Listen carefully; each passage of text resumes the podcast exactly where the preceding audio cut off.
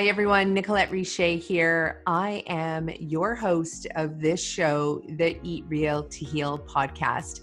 We have been hosting the show for over a year now, and it is one of my greatest delights. It's really one of my greatest joys to be able to bring stories of healing to you, stories of science, stories of empowerment, and more. And before we begin, there's definitely somebody that I want to thank. There's actually two people I want to thank. And to begin, that is Marilyn Tremblay. She is one of our staff who helped us set up our nutrition and detox wellness center in Pemberton, British Columbia. And I gave her the task of figuring out how to start a podcast and then to start it.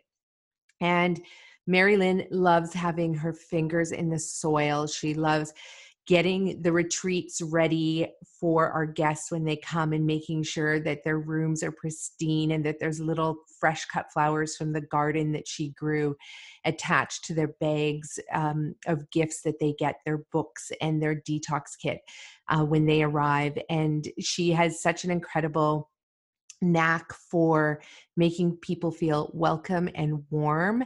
And so when I gave her the task of starting this podcast over a year ago now, I know that her eyes, you know, grew to be, you know, the size of saucers.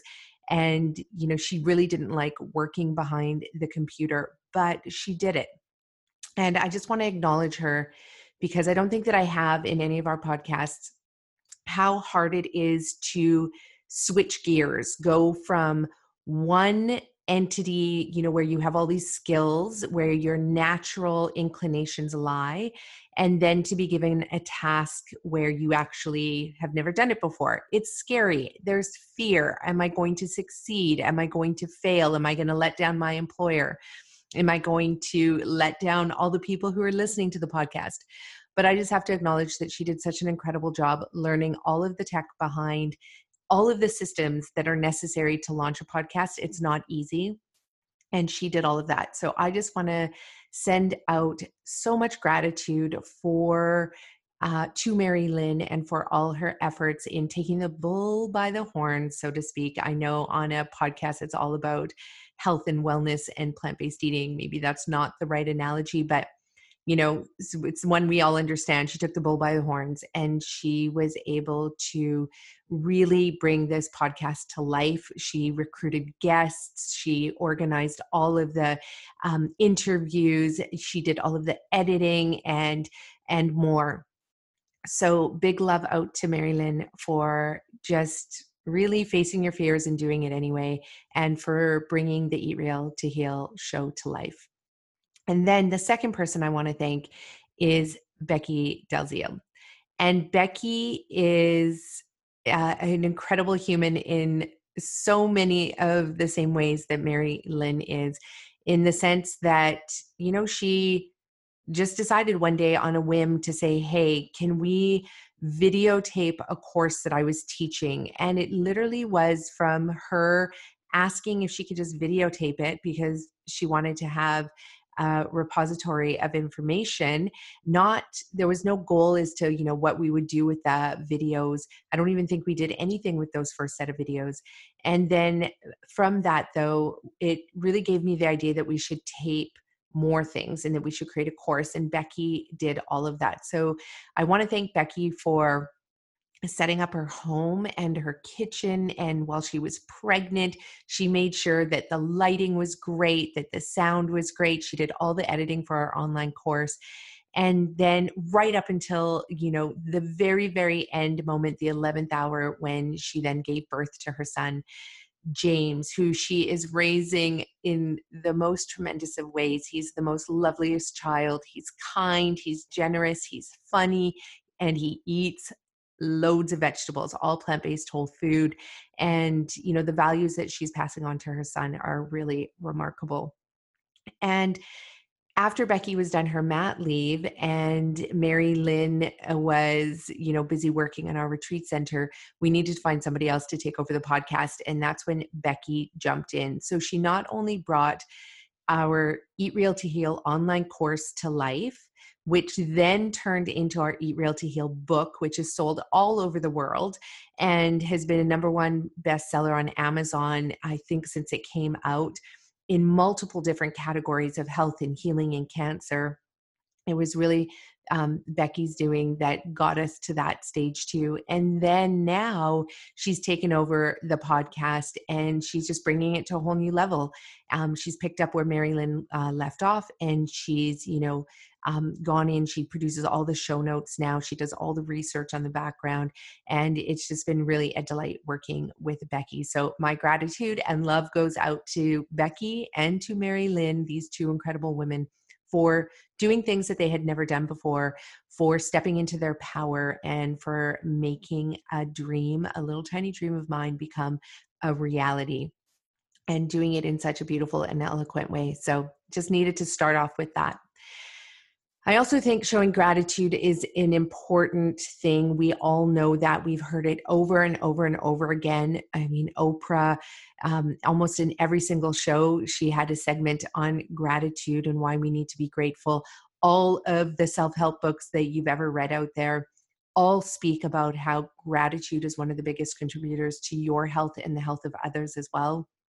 And for this week's podcast, I want to also show some gratitude, which is going to be the topic of today's show, which is all about fighting the power. Now, you probably are wondering where that's coming from, but bear with me on this one because, in the midst of everything with COVID, I didn't want to talk about COVID anymore.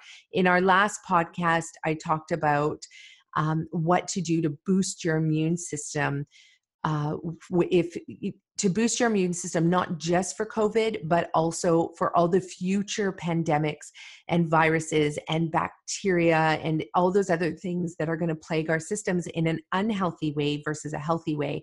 And it's important that you get ahead of it. So, listen to that podcast to learn what you need to do to build resiliency in your body, to build your immune system, so that you are not going to be one of the people who are susceptible to the next pandemic or even this one still because it's not yet over. But we have a bigger pandemic, um, something bigger happening on the planet that is much bigger than this pandemic, and it's an epidemic. It's an epidemic of chronic disease. And that epidemic of chronic disease, where the leading killers are 100% reversible diseases, heart disease, even cancer. Yes, many of my clients have reversed their cancer type 2 diabetes, even type 1 diabetes, now we're discovering can be reversed. And even for people who have really, really, you know, shoddy pancreases, um, where you know they don't have beta cells they can if they have even one functioning beta cell they can regenerate and get their health back and reduce their meds even if you have type 1 diabetes but these leading killers and now the autoimmune disorders um, additional contributors to death and poor health and reduction of our longevity. Well, all of these things do not need to be. We do not need to be living with these. And this is the epidemic that we are living in right now that is greater than this current pandemic. It is bigger, it's been going on and really rising steadily since the 80s, particularly. And it's not going to end. So, this pandemic will blow over, but this epidemic of chronic disease and mental health illness, it's not going to blow over. In fact, it's only going to get worse as it's coupled with the COVID pandemic. So, let's get back to gratitude and empowerment. Okay, all about fighting the power. So, this topic for this podcast came to me a few weeks ago when I was thinking about a story that I've told many times over. It's a funny story. Um, there wasn't a whole ton of meaning behind it, but as I'm taking writing courses right now during this COVID pandemic, uh, one of the uh, um, the writer Natalie Goldberg. I'm reading. I've been reading her books for years. Um, writing down the bones, Thunder and Lightning, um, Wild Mind. Really brilliant books for teaching you how to be a writer or how to be a better writer. And one of the exercises that is in the book is to write a story that you've told a million times. And so I'm going to share that story with you. So back in 19, I think it was 1995, I was about 19 years old at the time and I was going to university in Mississippi. I was playing down there. Um, I was on a tennis scholarship. And the year was over and I needed a ride to the my to the airport so I can catch my flight from Jackson, Mississippi back to Vancouver. And I asked one of my best friends in university, really great guy, I'll call him Peter. Um, but I asked Peter and I said, Hey, could you drive me to the airport? And he said, 100% sure can. When do you need to go? And I told him the date, and he's like, Oh man, that's the night that Public Enemy is coming to Memphis, and he had tickets to go. So he's like, Why don't we drive to Memphis and you can come to the show with me, and then I'll drive you to the airport? And I was like, Okay, that'll work. I really didn't know who Public Enemy was but I had listened to a few of their songs. I mean, that, this was back in the day when you know hip hop was really coming out; it was huge, and um, and you know, Public Enemy was hip hop rap, um, but it was kind of it was heavy rap for me. It wasn't the light rap that I was used to. It was um, it, it had a heaviness to it, which I only just recently came to understand what that was about. So I have to, you know, really show so much gratitude right now. I want to show so much gratitude to this experience because as I look back, I realize that we all have moments in our life that we just completely overlook and we don't know the meaning behind them. And it could be as simple as when a woman went up to Susannah Meadows, and you can go back and listen to our two podcasts that we did with Su- Susannah Meadows, and said, Hey, you know what? Your son's really sick. Cut out the dairy, cut out the meat, switch to an organic diet. And she kind of went, Yeah, right. I'm going to do what the doctor's saying. I'm going to take the meds. My son is, my three year old son is really sick.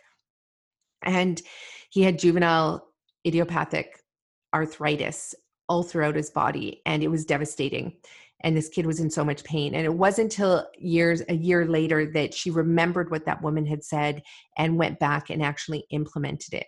And so i'm curious for a lot of you out there how many people have had a moment where you thought you understood it and you either said yep that's not for me or no thanks or whatever or you're crazy and you know and just moved on with your life and then maybe later looked back and thought oh my god i could have saved myself so much heartache and so much pain or i could have learned something from that situation um, that could have made me a better person. We all have situations like that in our life where we assume we know whatever that person is singing about speaking about um, we assume we know. And this was a situation for me and this concert that i went to in memphis tennessee. So here we are at this concert and you know it's late i'm exhausted we just finished exams and i had a crazy sinus infection because when i was in mississippi i used to get several sinus infections which i never had before and the doctors had explained that a lot of people in Mississippi get these sinus infections as a result of the glyphosate pesticides that are being sprayed all over their farmland. And this was my first insight into what glyphosate was, what Roundup was, this antibiotic slash pesticide. It's an antibiotic that's used as a pesticide that's sprayed all over our fields, all throughout North America. Um, and so, you know, so I the doctor had mentioned that I didn't really do a ton of research on it, but you know, fast forward, let's go back to the Public Enemy concert. So here I am and I'm sick and I'm standing in the very back because it's so loud and you know there's so many people and they're all jumping and they're you know dancing and they're singing every word because these are hardcore Public Enemy fans. Um, and for those of you who don't know who Public Enemy is, they're a, sta- a band that was started by Flavor Flav and Chuck D and a hip hop rap um, you know group that started in 1985 who are still around today. They're still out there touring all over the world um, and they have a really good solid following. And so i'm standing at the back. I'm sure snot is dripping down my face. I am like not feeling well. My head feels like it's in a vice. And then all of a sudden, my friend Peter grabs me and starts pushing me to the front of the room. And I'm like, What are you doing? And he's like, Nick, Flavor Flav is calling you up. And then at that moment, a wet, heavy t shirt comes flying from the stage. The t shirt that Flavor Flav had taken off his back, and he was throwing it to me. And the crowd's going wild, and they're like, Go on the stage, go on the stage. And I'm like, What is happening? Because number one, I don't know anything about Public Enemy, so I'm not really a fan. So I'm not really appreciating the fact that I'm getting hit upside the, you know, side of my head with a sweaty t-shirt from a band member, the lead, you know, band member. And so I grab the t-shirt and I look over at Peter and he's such a raving fan that I'm like, babe, you've got to take this t-shirt. It's yours. So I give it to him. And then all of a sudden I'm being picked up and I'm being carried to the front of the room and then I'm being hoisted up on the stage by Flavor Flav. He says a few words for me in the middle of, you know, singing one of his songs and I and he and he sends me backstage. He's like you're going to watch the show from right here. So I'm on stage just off to the side for the rest of the show thinking this is crazy. I don't even know what's happening. And then of course they played their signature song called Fight the Power, which was one of their, you know, biggest hits. It was in the charts. I think it's still named like one of the top songs of the century, not just, you know, of the decade or of the year, but it's a really um it, it's a song that really shook up the world in a lot of ways. And so I didn't know anything about the song. I didn't know anything about the band. And so then after the show, Flavor Flav comes and he, you know, helps me. We go around backstage. Um, and I'm like, I got to get back to my friend. He's waiting for me. He's like, no, no, no, no. And, and then he proceeds to, to actually, you know, try and ask me out and ask for my number wants to take me to the airport himself in his limo wants to um, you know say i like you know i really want to everything just wants to get to know me and i'm like i don't want to get to know you because i really didn't know anything about this group and about this band. And it wasn't my kind of music at that time. I can't even remember what I was listening to, but it was definitely not Public Enemy. So that was the end of that story. Made it to the airport that night. Peter drove me and I got home safely, healed from my sinus infection when I got back home from all the clean, real whole foods that, you know, my mom would prepare for me. And I returned to Mississippi um, a few months later for the next year of school. So, as I was writing the story for my writing exercise, I thought, you know, I should do a little bit of research. And I started to look up who Public Enemy was. And I started to look up what the song was, Fight the Power. And what I learned was that Public Enemy was a group that came together to really stand up against Black African American violence and racism. And at the time, I didn't know that. I thought they were just a crazy dark hip hop rap band. I didn't know, you know, I'm probably not even saying that right. Um, and I overlooked the fact that there was probably a lot that I could have learned. I'm sure Public Enemy's music has been studied in universities across the nation and across the world, especially in Germany. It seems a lot of Germans love Public Enemy. And you know, I just overlooked it and assumed it meant something else. So, again, how many times has somebody said something to you and you just close your ears, you close your mind down to it, and you assume something else about that message that they are giving you? And this happens to me all the time. When I teach people what you know eat real to heal is all about there's people like the very first things that they say is like well this can't be true no it's not possible how can vegetables heal heal the body but there's not enough protein um, but i need my fat uh, but we need meat like so many different things that immediately pop into your brain when somebody tells you something that it shuts you down from learning more.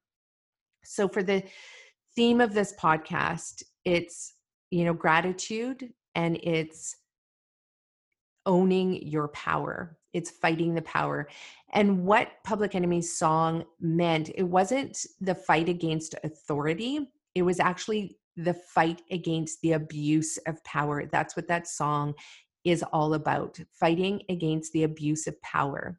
And in each and every one of us, we all have power, especially if you are a Caucasian male. You have more power than anybody else on the planet.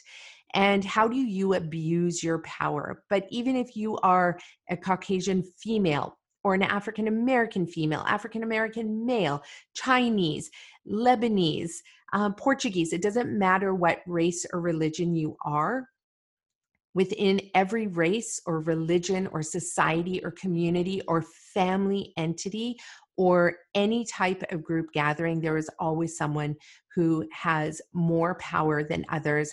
And how they wield that power is the question that we, it's the, it's the piece of the puzzle that we all need to stand up against just like public enemy stood up for what they believed in which was fighting against african american black abuse and racism and violence and standing up for fighting against the abuse of power.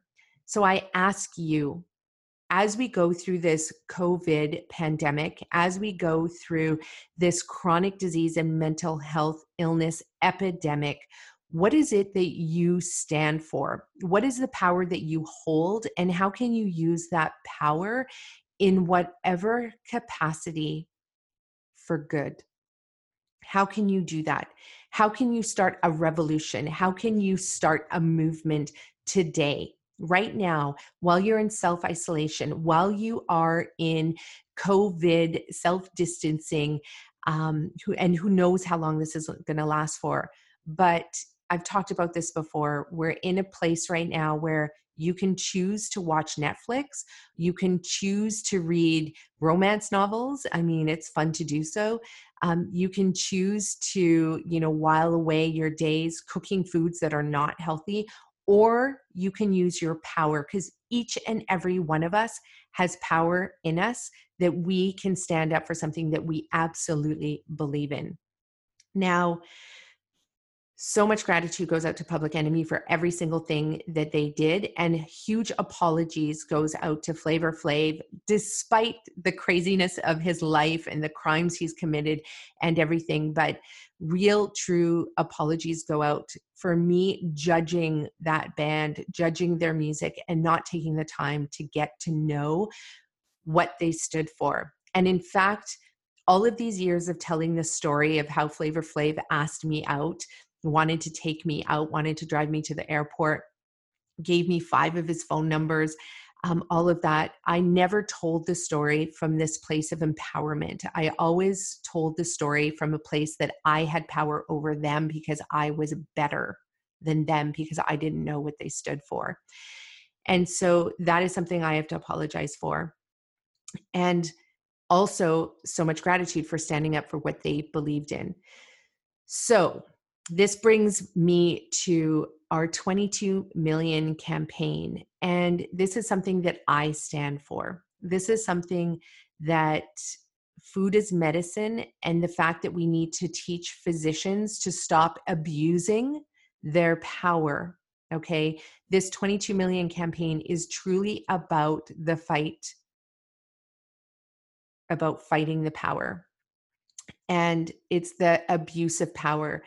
And a lot of people go to doctors because they have the education and the training to be able to fix them, not heal them they have the ability to fix them. So, what I mean by that is if they have a broken bone, they can fix the bone back in place. They can put screws and plates and a cast and whatever else it needs. But your body does the ultimate healing. It's your body that has the power to knit together the bones to be able to then develop a strong bone once again so that you can have the screws and the plates and the cast removed and you can still function sometimes even better than before. So it's your body that does the healing. So, as a society, as a family member, as an individual, we have to fight the abuse of power within the medical system because there is a lot of it. And it's been happening for a long time, but it wasn't always like that. And in fact, any medical student who goes into medical school most of the time from the stories that I've learned, they're going into medical school because they want to help people but then they get trapped in the the cycles of powers that be within the medical system and that comes from the pharmaceutical industry. That comes from the poor research systems and um, scientific methods that are in place that don't produce unbiased research and which ends up leaving you with drugs that do more harm than do good. And as we go through this covid pandemic this is what i am afraid of is that as a society, we will start to rely so deeply, even more than ever before, on the medical powers that be that say that they can fix us of this virus and you know through all the vaccines that they're going to develop and whether they make that mandatory or not. But and I'm not here to debate the uh, COVID vaccine at all. Um, I have to do more research. I need to understand what's happening um, much more. I know that the scientists that I know who are working on developing the vaccine that they have their apprehensions as well, and it's why it takes so long to develop a vaccine, especially one that you may mandate the entire world that they have to get it, because of the fact that there is no human made medicine out there on the planet that doesn't also do harm. And in fact, many of those medicines do more harm than good. But yes, a lot of them can do good as well. But we don't want to abuse the powers of um, that exist within the medical system and pharmaceutical system um, when it comes to these vaccines or any other medications. So, as we go through this COVID pandemic, there's going to be a rise in mental health illness if it hasn't happened already, because humans need collaboration, they need connection, they need touch, they need um, to be together. Humans are not supposed to be isolated, they are supposed to be together. And in states of isolation, that's when all of our hormone levels actually go out of whack. Our serotonin and dopamine levels drop, our cortisol levels rise, our adrenaline can rise, we feel um, distance, our brain starts to loop and we also don't often make healthy decisions for ourselves. It's much easier to make healthy decisions in a group context with other people who are making healthy decisions. To try and do it on your own is difficult. So, as we have people eating their way through this epidemic, as we have people who are fearful and afraid, what's going to happen when this epidemic or pandemic lifts is um, we're going to definitely see that there are people who fell through the cracks, people who slipped through and we weren't able to support them and help them because they didn't have the connection that they needed where we could have noticed those signs. And that for me is what this 22 million campaign is all about. So people will have slipped through the cracks and if they had been in a social situation, we would have seen the signs. We could have noticed it. We could have just even prevented it simply by being connected to our colleagues and family members and friends and neighbors and everybody around us. Whereas now we're going to have people slipping through the cracks, um, and and no one is going to notice because they're on their own in their home and they're isolated from the people that can support them and give them the resources that they need. And those resources are simple. It's often a hug, it's often just good food, it's camaraderie, it's storytelling, it's companionship. It's very, very simple. And we know from the Blue Zones book that community is just as important as the diet that you eat. So, in this moment of self isolation, I want you to think about the people that are out there that need you to pick up the phone and call them that need to see a text right now, that need to hear from you and have you just say, hey, you know what? I love you. I appreciate you. I miss you. How are you doing? What do you need right now? What can I help you with even while we are self isolating? So, what I stand for is teaching physicians that food is medicine so they don't any longer abuse their power as a physician.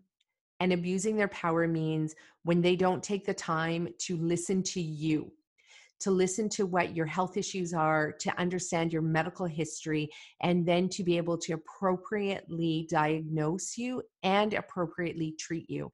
treating you with just medications, that's an abuse of power.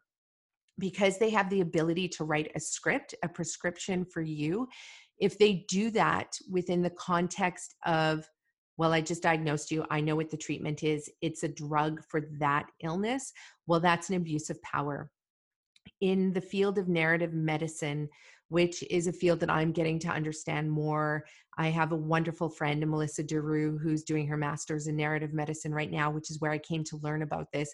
But it's a new form of medicine where we have to learn the stories of those people around us and of our patients and of our clients. And it's their illness in the context of their life story that is what is important, because from there, it will also tell you what is the best treatment path for them. And in a lot of cases, it's not drugs. And in a lot of cases, it's going to be things like um, companionship, family, connection, good food, um, you know, quitting a job that they don't like, and so forth. So physicians out there as we train them through our 22 million campaign, as we train them at our nutrition and detox wellness center through our physicians training courses, this is the this is the message that I stand up for, and it is that we can help people overcome this epidemic of chronic disease, heart disease, diabetes, infertility, autoimmune disorders, um, diabetes. I think I said, and we can help physicians learn about food as medicine, learn about narrative medicine so that they can support their patients and empower their patients to find the treatment option that is best for them. This is the future of medicine, and there's no ifs, ands, or buts about that. And as I mentioned, when it comes to narrative medicine and understanding the story of the human, it's the same thing eh, as you know, when I attended that Public Enemy concert without understanding anything about the band. My experience at that concert would have been fundamentally different. It didn't mean that I would have to like their music or would change that, but I might have had an appreciation for it. I might have listened to the lyrics in their songs more. And if I had, I actually would have been able to extract the fact that they were standing up for the end of violence in African American communities and the end of violence and end of racism actually in all communities around the world not just african american communities. I would have heard that if i had applied the concepts of narrative medicine to that that um, something as maybe benign as going to a concert with a friend before hitting the road to get to the airport. So our 22 million campaign is also about educating youth because humans adult humans have power over children, and we abuse that power all of the time.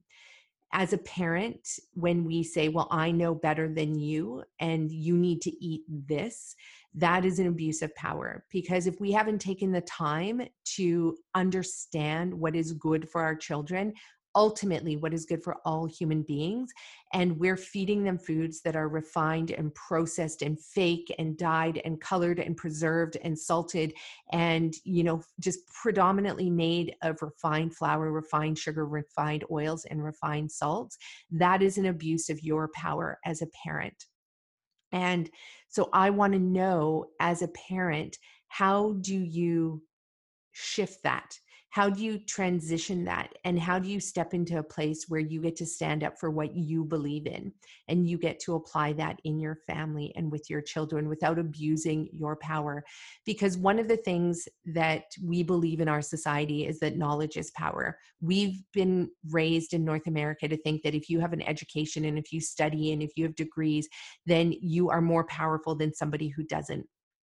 And in a writing exercise um, that I, another writing exercise that I did, I had to write about a story that was really hard for me to tell. And the first thought that came to me was um, my experience leaving Africa when I was four years old, when my mom decided that we would move, my mom and I would move from Malawi, Africa, all the way to East Vancouver, British Columbia, Canada. And I was four years old and or just even actually three years old and I had to leave everything that I knew behind my culture, my language, clean, real, fresh picked produce every day from the field that went into my belly. So I had to leave the tastes and the nutrients behind. I had to leave the love of my grandmother behind. And I have no idea what that did to me. I know that as I started writing, um, it made me very emotional. And I thought that was the path was my that my story was going to take. But then my story as I was doing this writing exercise brought me to the fact that I actually have three grandmothers. And my three grandmothers are the grandmother that my adopted grandmother, who, you know, she really wasn't much of a grandmother. She was, you know, quite an evil woman from the outside, which I've later learned is a self defense mechanism. And you know she's a product of her upbringing. She's a product of the abuse of power that was in her household um, which then she was able to use on the her three boys one of which is my stepdad or i call him my dad because he raised me since i was three then my other grandmother is my biological grandmother who i got to meet when i was 24 or 25 in austria and i got to meet her just before she died. And what this story through this creative writing exercise what it actually how it ended was the fact that i have three grandmothers all who have died now. But ironically the one grandmother that i had who i had the most love for even though i had spent the least amount of time with her uh, almost the least amount of time with her is my grandmother from africa she had the least amount of money she had she worked the hardest um, out of all my grandmothers. She grew her own food and had to eat it. And when there wasn't rain or when there wasn't seed, there was no food to grow, therefore, no food to eat. But she also lived the longest and she was also the happiest. And that's how my story ended was that I have these three grandmothers who all had three fundamentally different lives. They all had stress. They had gone through the depression and war and colonialism and um, and the abuse of power of colonialism and trauma and deaths and everything they had all fundamentally different earnings. I have one grandmother who's a multimillionaire, one grandmother who never made more than a dollar a day, if that, and one grandmother who was really middle class, um, made a little bit of money, worked hard her whole life. So, three fundamentally different upbringings. And by the end of the writing exercise, I was only filled with gratitude. And again, I come back to this because gratitude and also fighting the power are the two themes of this podcast. So, so much gratitude for these three women who contributed to my lives in three fundamentally different ways, but who made me who I am. And by not recognizing that, by not knowing those stories, by not knowing that I am the product of those stories, that is part of my narrative medicine, I've been holding back from living my life fully and really stepping into my power and really owning the power that they've handed down through me through my DNA. And so with that and just coming back to the fact that our 22 million campaign is all about children one thing i encourage parents to do is to share stories of your dna and your upbringing and your ancestry and your religion and and everything with your children because it's so important that they understand that so they understand the context of the world that they were brought into and they'll be able to look at that within the context of the life that they are now living and it'll help them to understand themselves better and we all know these stories. There's been movies made about it where you know the adult discovers their upbringing and all of a sudden life makes sense and it's a big aha moment and a revelation. Well it doesn't have to be that way if we can include narrative medicine into everything that we do every single day and that is storytelling. And so 22 million campaign this run and ride from Pemberton, British Columbia to Los Angeles, California. It's all about sharing stories and sharing stories with youth so that part of their stories, part of their upbringing will be about the crazy vegetable lady who rode her bike um, and ran to spread the message that food is medicine. It's about awakening through face to face discussions, which is ironic because right now we're in isolation and we can't do that. Everything is through video. But once this all lifts, everything I do is about face to face because those are my values as well. That we need that community, we need that connection. And through that, I hope to empower the parents of these children that will learn about this 22 million campaign so that this can become part of their story. Just like that one woman who said to Susannah Meadows when her son had juvenile idiopathic arthritis and said, Hey, turn your diet around. Get off the dairy, get off the meat, get onto the organic, plant based whole foods. I want to be that whisper in people's ears, in 22 million people's ears, from Pemberton to Whistler, and then eventually from Whistler all the way across Canada, and eventually from Eastern Canada all the way down to Virginia and maybe even Mississippi. It would be nice to go back there. And so that is what this is about. And of course, it's about fighting the power, fighting the abuse of power. Now, the third part about our 22 million campaign, which is so important as well, it's about reminding people, bringing them back to their ancestry, to their roots, to their DNA. And when I say DNA, what I mean by this is that we have been raised to think that we are all unique but we are not unique. Humans are not unique. I am not really any different than you, except for about 500 genes. And what I mean by that is that all humans on the planet are 99.9%.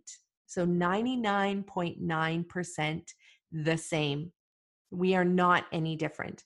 And in fact, out of all of those genes and that is how similar we are okay? So we have about 20 or sorry 3 billion um, base pairs um, of, of, of these little tiny unique bits that are matched up together that make us who we are. And we have about 3 billion base pairs and out of those okay only about 500 are unique. So you and I are not different myself and Flavor Flav are not that different. Um, myself and the Caucasian six foot tall male basketball player um, versus myself, the five foot one um, African Austrian um, Indian, now Canadian raised woman. We are 99.9% the same. Our, we are so similar. Our DNA is so similar. So at the end of the day, we need to treat our bodies the same way. And what I mean by that, and that's the message that I'm sharing in this 22 million campaign and run and ride, is that we all need the same things. We need sugar. And I know people get all, they're all worked up about the fact that we, you know, we shouldn't have sugar, but if you go back to the basic biology, the basic biochemistry, the basic genetics, like I said, that we have, you know, we're 99.9 um, percent similar and really just that 0.01% different, that we do need sugar. Sugar is a building block of our body, but we need it to come from plant based whole foods we need protein. And again, that comes from the amino acids in plant based whole foods. We need minerals. So, more than 82 plus minerals, vitamins, nutrients, enzymes, amino acids, um, you know, all of those combined. And we need to get those from our food. But we don't get those things actually from our food. We have to go to the root source of it. And the root source is our soil. And it is critical that this message gets out there. And this is what I stand up for teaching physicians, teaching youth, and protecting our soil. Because right now, something bigger than this pandemic that we need to um, realize is the fact that we are also victims of food security right now. Okay. And it doesn't need to be that way because we can rise up against those abuses of power. We can fight against those abuses of power also in the farming industry. Just because you're a farmer and you can access chemicals doesn't mean you should use those chemicals on your crops. And I'm not blaming farmers here, but what I'm saying is that it is an abuse of power to think that just because you are somebody who grows food for a population, that it is okay to use pesticides, insecticides, herbicides, and these toxic chemicals in our soil it is an abuse of power to think that you can disrupt the soil's microbiome because that is ultimately where our nutrients come from. Our nutrients come from the microbiome in the soil that make their way into the food, which eventually makes their way into our mouth, which then eventually feeds the bacteria in the microbiome in our body, which then converts the nutrients that we end up taking up into our human cells, our 99.9% similar human cells. So, that abuse of power in the farming industry also needs to stop. And this is what this 22 million campaign is about. And I'm so grateful. Again, gratitude comes in. I'm so grateful to the farmers out there who have listened to the whispers before them and from others who have said this already. I'm not the first to say it, but they listened to those whispers. They got curious and they said, What does that person mean when they say glyphosate is toxic and it's a carcinogen in the human body? And these farmers, these organic farmers, these plant-based whole food farmers. These you know farmers who like the two farmers they weren't even farmers before they turned in the farmers into farmers but from the biggest little farm it's a beautiful documentary on netflix i encourage you to watch it. It's it is the epitome of everything that we're trying to teach and what's wonderful is that it shows within a couple years just 2 years of hard work you can convert farmland that is not able to grow anything because the previous farmers have abused their power and they have decimated the microbiome of the soil and left it completely uninhabitable by any species. It won't even take up water and hold water in the soil. It is just a complete, like, cake of desolated mud. And these farmers show in the biggest little farm documentary that they can turn that farm around within less than two years to start growing grass and fruits and trees and um, and vegetables of all different kinds. I think at one point they said they had 175 different varieties of um, plants on their farm, and they did that within a few short years. So that's the third thing that I stand up for. And that is the third reason why I am doing this 22 million run and bike ride to California. It's to raise awareness through face to face conversations that we can rejuvenate our soil and regenerate our soil, that we can um, work with phys- physicians to empower them in a different way. So we can decimate the abuse of power within the medical system. So we can decimate the abuse of power within the parent child family system when it comes to food and we can decimate the abuse of power within the farming industry as well. So those are the three reasons why I'm doing the 22 million campaign. Um, and of course, the theme of this podcast gratitude and fight the power. And so I want to know from you what is it that you stand up for? It could be one thing, it could be two things, it could be a hundred things. What is it that you stand up for? I want to know. So email us, go onto our Instagram, let us know what you stand for because it's important to vocalize that as well because it empowers you to share your vision and your story and your values and your principles with others. And so share that with the next person. What is the one thing, if you could do anything, that you would stand up Maybe you're going to go out there and write a hip hop song or a rap song and you're going to go and, you know, deliver that and who knows what will come from that. Maybe you'll be the next public enemy.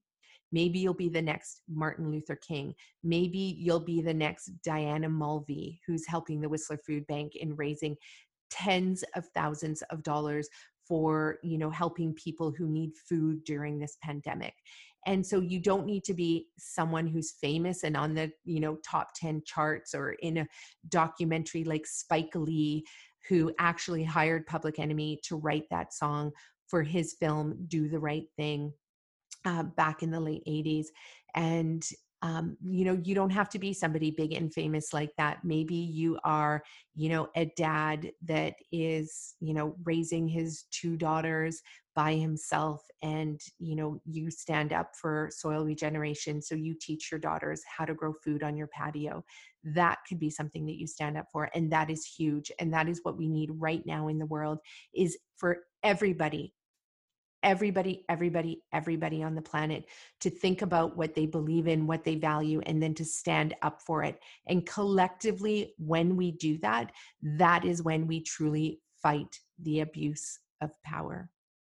And that is when we can really realize um, and help to realize all of those efforts made by Public Enemy and what they were sharing through their music for the last, it's been 35 years that they have been together, which is incredible.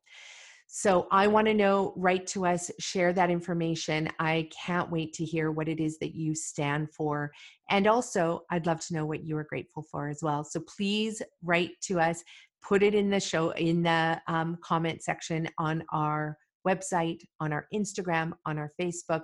And you know what to do with these podcasts. Please share these shows with other people if anything in here resonated with you because collectively we can share our stories and these stories can then turn around and heal the people in our communities, our family members, but ultimately heal the planet. So, thanks everyone for being with me here. It is May 5th. We are uh, six weeks, eight weeks in, six, seven weeks into the COVID pandemic. And I hope you are all faring well. If you have a chronic health issue, if you have a mental health illness, please definitely reach out to me, write to me. Um, I will answer you back. We don't have any staff working for us right now, so I might be a little bit delayed in getting back to you, but I will get back to you. And for anybody who wants to you know, pick up that whisper that food is medicine. You can sign up for our Eat Real to Heal course. It's normally $5.95, but we're offering it for $97. It's a five week challenge that is meant to teach you the lifestyle and the habits all around using food as medicine to reverse disease. And then from there, you can continue this as a lifestyle forever. Um, because at the end of the day, Food is medicine, medicine is food. And when you are healthy, you are standing in your power. So, thanks everyone for being here with me. Have an amazing day. Make this day amazing. And so much gratitude to all of the listeners out there. Gratitude to Mary Lynn, gratitude to Becky, and to everyone out there who is doing their part to stand up for your principles and your values and what you believe in. Bye.